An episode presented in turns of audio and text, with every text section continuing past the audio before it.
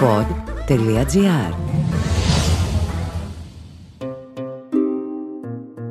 Και τώρα μια σταγόνα όχι ιστορία αλλά μυθολογία. Δημήτρης Καμπουράκης γράφει, συνθέτει, ομιλεί.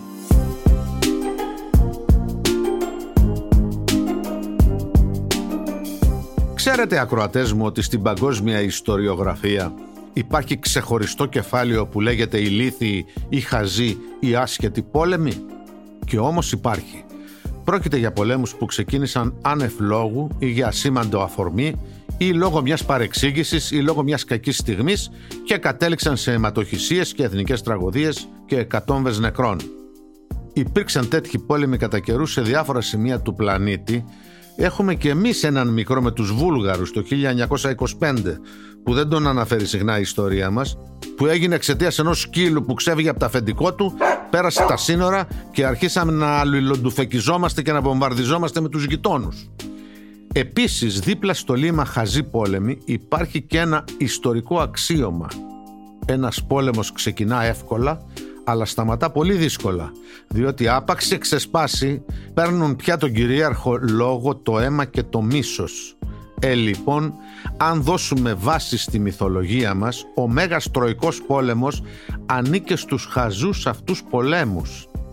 Μια ζηλόφθονη και τσαντισμένη θεά που δεν προσκλήθηκε σε ένα γαμήλιο γλεντάκι κινητοποίησε μια σειρά από γεγονότα που κατέλεξαν στην ανατείναξη ολόκληρης της μυθολογικής Ανατολικής Μεσογείου. Βεβαίως, απέναντι σε αυτή την εκδοχή θα έρθει και ο καθ' αυτό ιστορικός μελετητής και θα αντιτείνει ότι αν δεν υφίστανται οι λεγόμενες αντικειμενικές αιτίες μιας σύγκρουσης, κανένας μεγάλος πόλεμος δεν ξεσπά και κυρίως δεν συνεχίζεται επί μακρόν.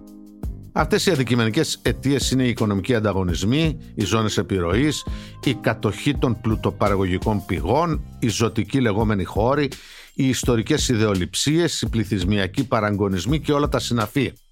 Αν δεν υφέρπουν αυτά, λένε οι ρεαλιστές ιστορικοί, και να ξεσπάσει μια τυχαία σύραξη ή ένα συνοριακό επεισόδιο, μετά περιορίζεται, καθώς οι αντίπαλοι δίνουν τόπο στην οργή, ξεφουσκώνουν από την αρχική τους μανία, βάζουν κάτω τα πραγματικά τους συμφέροντα, έρχονται στα συγκαλά τους και λένε «Μα τι πάμε να κάνουμε τώρα και γιατί».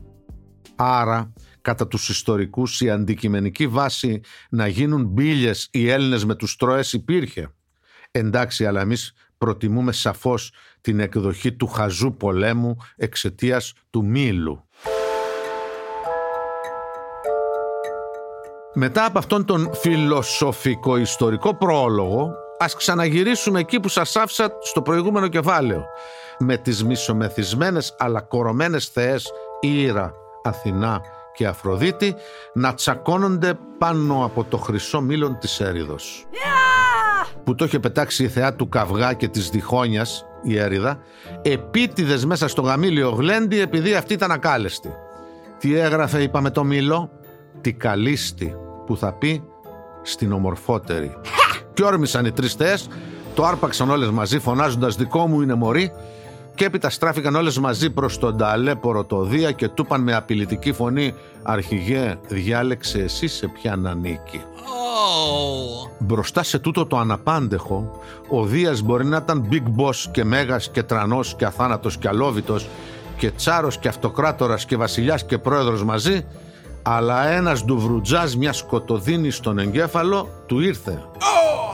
Καθότι με μια γυναίκα άντε, ας πούμε πως κάνεις την αποκοτιά και τα βάζεις. Με δυο όμως, πόσο μάλλον αν είναι τρεις. Δεν γίνεται σου λέω, μακάρι να είσαι ο Αβραάμ Πάπας και ο Μασίστας μαζί. Ειδικά όταν και οι τρεις αυτές γυναίκες δεν είναι ξένες, αλλά είναι μέσα από το σπίτι. Ούτε ψήλο στον κόρφο του Δία.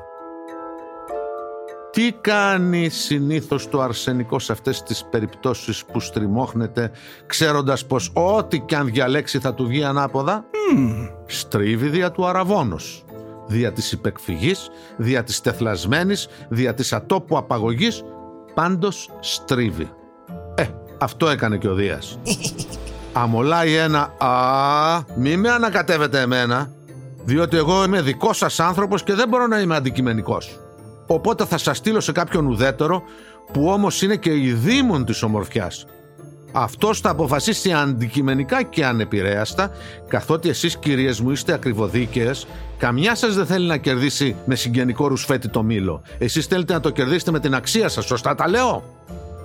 Μιλάμε για πολύ τεχνίτη και μάγκα τύπο, τη έριξε στο φιλότιμο και στην εγωπάθεια παράλληλα και ότι τάχα μου τάχα μου καμιά τους δεν γούσταρε εύνοια αφού ήξερε ότι σε αντικειμενικό διαγωνισμό κέρδιζε τις άλλες με την ομορφάδα της. Τρίχες δηλαδή. Αλλά αυτές τι να κάνουν είπαν το εντάξει. Της ξεφορτώθηκε ο Δίας, της πάσαρε στο μπάρι. Γλίτωσε ο Big Boss, την έβαψε μια ολόκληρη γενιά Ελλήνων και τρών που ξεκυλιάζονταν για δέκα χρόνια. Και ποιος ήταν παρακαλώ αυτός ο Πάρης; Στον οποίο ο Δίας έστειλε την Ήρα, την Αθηνά και την Αφροδίτη να του δείξουν τα κάλλη τους και να αποφασίσει εκείνος ποια ήταν ανάμεσά τους η καλύστη που της ανήκε το μήλο. Εμείς τον Πάρη από τα παιδικά μας μαθήματα και από την ταινία του Hollywood 3 που δίδαξε στους σύγχρονους Έλληνες στον Τροϊκό Πόλεμο κατά που θέλαν οι Αμερικάνοι ο Πάρης ήταν βασιλόπουλο δευτερότοκος γιος του βασιλιά της Τρίας Πρίαμου και της βασίλισσας Εκάβης. Κατά την κρατούσα άποψη ήταν ένας γλυκερός τζιτζιφιόγκος, φοβιτσιάρης και ανίκανος να πολεμήσει, κρυμμένος πάντα πίσω από τη σκιά του άξιου αδερφού του του Έκτορα. Αν και ψιλοφλόρος, άγνωστο με τι προσόντα παρέσυρε την Ελένη, την έκλεψε με τη θέλησή της από τη Σπάρτη και αυτό προκάλεσε τον Τροϊκό πόλεμο. Έτσι το ξέρουμε. Οι μυθολογικές πηγές όμως άλλα πράγματα μας λένε. Πρώτα απ' όλα, οι τρεις θεές που πάλευαν να πάρουν το χρυσό μήλο της έριδας δεν πήγαν να βρουν ένα βασιλόπουλο ντυμένο στα μετάξια και στις πορφύρες.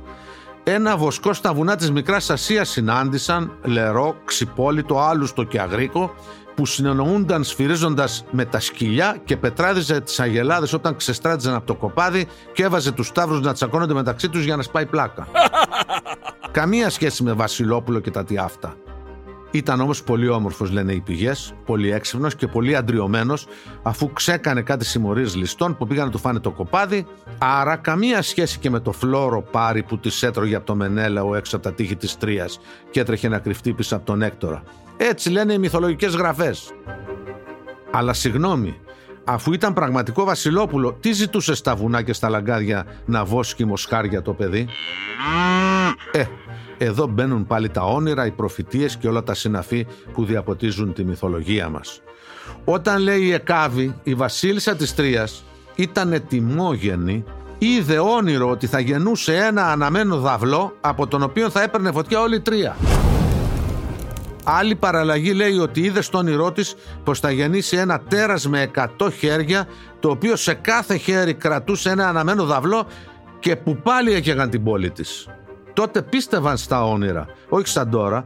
Οπότε ο Πρίαμος ο άντρας της δίνει το νεογέννητο σε ένα δούλο που λεγόταν Αγέλαος να το πάει στο βουνό να το αφήσει να το φάνει τα θηρία. Μωρέ πατέρας κι αυτός, ε. Το άφησε ο δούλος. Αλλά ύστερα από 10 μέρες που ξαναγύρισε, αντί να βρει κόκαλα, το βρήκε ζωντανό και καλοταϊσμένο μεγάλα από μια αρκούδα. Εκείνη την παλιά εποχή ο κόσμος ήταν γεμάτος από στοργικές αρκούδες που μόλις βλέπανε γυμνό μωράκι να κλαίει στις πλαγιές κατευθείαν το υιοθετούσαν εποχές αθωότητας βλέπετε.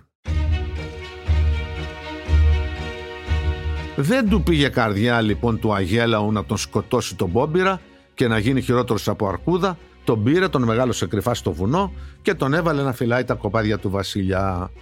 Νταβραντώθηκε ο Πάρης με τα τυριά, τα γάλατα, τα κοψίδια, τον καθαρό αέρα και τα κρυστάλλινα νερά των βουνών, έγινε ένα παλικάρι μούρλια. Ήταν και πρώτος στην τοξοβολία, εξού και μετά κατάφερε να σημαδέψει ακριβώς τη φτέρνα του Αχιλέα και να τον ξεκάνει. Βέβαια, κάποια στιγμή, μη σας μπερδεύω τώρα, ο Πρίαμος και η Εκάβη αναγνώρισαν το χαμένο τους γιο και τον ξαναφέρανε στο παλάτι. Πριν γίνει όμως αυτό, πλάκωσαν οι τρεις θεές απάνω στο βουνό που ζούσε στο Βασιλόπουλο και τους ζήτησαν να κάνει τον κριτή της ομορφιάς τους. Για ελάτε τώρα στη θέση του μικρού. Εκεί που καθόταν στα γρασίδια χαζεύοντας τις αγελάδες και παίζοντας το σουράβλι του, μην παρεξηγηθώ, εννοώ ένα πνευστό όργανο, μια φλογέρα από καλάμι που είχαν όλοι οι βοσκοί της εποχής, τσαφ και σκάνε μπροστά του τρεις απαστράπτους θεές που του ζητούν να μπει κριτική επιτροπή στα δικά τους θεϊκά καλυστία. Ζόρικο. Ως φαίνεται όμως, ο μικρός δεν κόλωσε. Της κοίταξε από πάνω μέχρι κάτω, την ήρα με την αρχοντική απόμακρη ομορφιά της μεγαλοκυρίας, την Αθηνά με τη γυαλιστερή της πανοπλία, το κράνος, την ασπίδα και την νεανική ομορφιά της άγριας πολεμίστριας, την Αφροδίτη της εξουλιάρα με τα αραχνοήφαντα και τα αρώματα και ύστερα έκανε μια γκριμάτσα ψιλοαποδοκιμασίας. Σαν να έλεγε σιγά τις γκόμενες. Έχει εδώ παρακάτω κάτι βοσκοπούλες και αγρότησες που δεν πιάνετε μπάζα μπροστά τους. Τον είδανε οι θεές στον μπάρι ότι δεν εντυπωσιάζονταν. Εύκολα βάλανε τα μεγάλα μέσα. Καθότι πανέμορφο θεωρούσε η κάθε μια θεά τον εαυτό της, αντικειμενική κρίση από την Επιτροπή ήθελαν όλες τους, αλλά και ολίγη δωροδοκία καθόλου δεν τις πείραζε. Ο σκοπός αγιάζει τα μέσα, το θέμα ήταν να τσιμπήσουν το χρυσό μήλο και να πλαντάξει από το κακό του κάθε άλλο θηλυκό του αρχαίου κόσμου. Εξάλλου είπαμε, οι αρχαίοι μας πρόγονοι έδιναν στους θεούς όλα τα προτερήματα και τα ελαττώματα των ανθρώπων. Καμία σχέση με τις μετέπειτα μονοθεϊστικές θρησκείες που είχαν το Θεό τους και τους Αγίους τους ηθικά τέλειους. Οπότε τον ξεμονάχιασαν τον Μπάρι η κάθε μια ξεχωριστά και άρχισαν να του ψιθυρίζουν υποσχέσεις στο αυτί. Τις άκουγε αυτός. Η Ήρα, κυρία σοβαρή και αξιοπρεπής, του υποσχέθηκε μεγάλη πολιτική δύναμη και πλούτη. Δεν ήταν άσχημη υπόσχεση, αλλά για κάποιο σαραντάρι πενιντάρι που είχε αντιληφθεί τη σημασία της πολιτικής δύναμης και της οικονομικής άνεσης. Οι οικοσάριδες τα χλεβάζουν αυτά. Είναι αντιεξουσιαστές και αντικομφορμιστές. Βλέπουν ρομαντικά τον κόσμο, μισούν το χρήμα και την επιβολή. Μετά τον πλησιάζει η Αθηνά και του υπόσχεται ικανότητα στη μάχη και σοφία. Εντάξει για τη μάχη το άκουσε ο Πάρης, αλλά ήδη θεωρούνταν πολύ ικανός και θαραλέος, τι παραπάνω θα του δίνε δηλαδή η θεά. Όσο για τη Σοφία, καλύτερα άστο. Χέστηκε ο Πιτσιρικάς. Για βυζαντινολόγος πήγαινε ή για καθηγητής πανεπιστημίου να δελεαστεί από τη Σοφία. Άσε ρε. Τελευταία τον πλησιάζει η άτιμη Αφροδίτη, η μόνη που ήξερε τα αρσενικά σαν την τσέπη του χιτώνα της και του ψιθυρίζει λάγνα στο αυτί mm. «Δώσ' μου το μήλο και εγώ θα σου δώσω την ομορφότερη γυναίκα πάνω στη γη». Ένιωσε ο Πάρης μια φωτιά να ανάβει στα λαγόνια του καθότι τόσο καιρό ρέστος στις βουνοπλαγιές και έπειτα η κάτω φωτιά να βγάζει ένα καπνό που αναθρόσκον του θόλωσε το μυαλό. Wow, that's crazy. Ένα γεμάτο κρεβάτι με την ομορφότερη γυναίκα πάνω του σκέφτηκε, εκείνον να την αγκαλιάζει, πάνε και οι σοφίες, πάνε και τα πλούτη, πάνε και κυριαρχίες και τα τι αυτά. Οπότε λέει στην Αφροδίτη, εσύ είσαι η ομορφότερη από τις τρεις. Τσίμπησε η Αφροδίτη το χρυσό μήλο και έφυγε καγχάζοντας. Σκύλιασαν οι άλλες δυο και όταν αργότερα εξαιτίας αυτών των καλυστίων ξέσπασε ο Τροϊκός πόλεμος, τόσο η Ήρα όσο και η Αθηνά τάχθηκαν κατευθείαν με το πλευρό των Ελλήνων, όχι με την πλευρά του Πάρη που τις απέρριψε. Εμ αναμενόμενο. Βέβαια, αυτός ο Πάρης αποδείχθηκε ντυ μπουνταλάς. Διότι όταν άκουσε την Αφροδιτούλα να του υπόσχεται την ομορφότερη γυναίκα της γης, πριν πει τον ναι, έπρεπε να κάνει κάνα δυο ακόμα ερωτησούλες. Ποια είναι αυτή η ομορφότερη, πού θα κρατάει σκούφια της, είναι από καλή οικογένεια, πώς θα την αποκτήσω; Και άλλα παρόμοια αυτονόητα. Πλην εκείνος κορωμένος όπως ήταν, ούτε που σκέφτηκε να βάλει τη γλώσσα του στο μυαλό του πριν βγάλει απόφαση. Ούτε μπορούσε να σκεφτεί παιδί πράγμα ακόμα ότι συνήθως η ομορφιά πάει αγκαζέ με τους μπελάδες αλλά για να του δώσουμε και λίγο δίκιο, δεν ήταν και εύκολο να τα βγάλει πέρα με την Αφροδίτη που ήταν μάνα στην παραλλαγή και στην αποπλάνηση.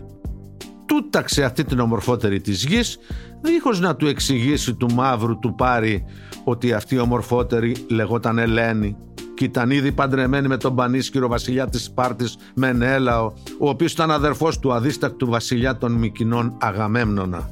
Και από κάτι τέτοιους δεν πά να κλέψεις ούτε αμύγδαλο, πόσο μάλλον τη γυναίκα τους. και την πάτησε ο Πάρης, πήγε και έκλεψε την Ελένη και κατέστρεψε τον κόσμο του. Ε, έτσι είναι αυτά. Μετά την απομάκρυνση από το Ταμείο ουδέν λάθος αναγνωρίζεται. Όσον αφορά τον καθ' αυτό τροϊκό πόλεμο θα τον πούμε όταν θα έρθει η ώρα του.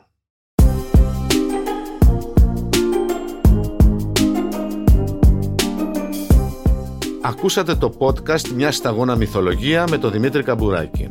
Μια παραγωγή του pod.gr. Αναζητήστε τα podcast που σας ενδιαφέρουν στο pod.gr, Spotify, Apple Podcast, Google Podcast και σε όποια άλλη εφαρμογή ακούτε podcast από το κινητό σας.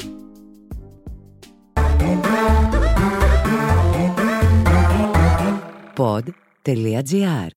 Το καλό να ακούγεται.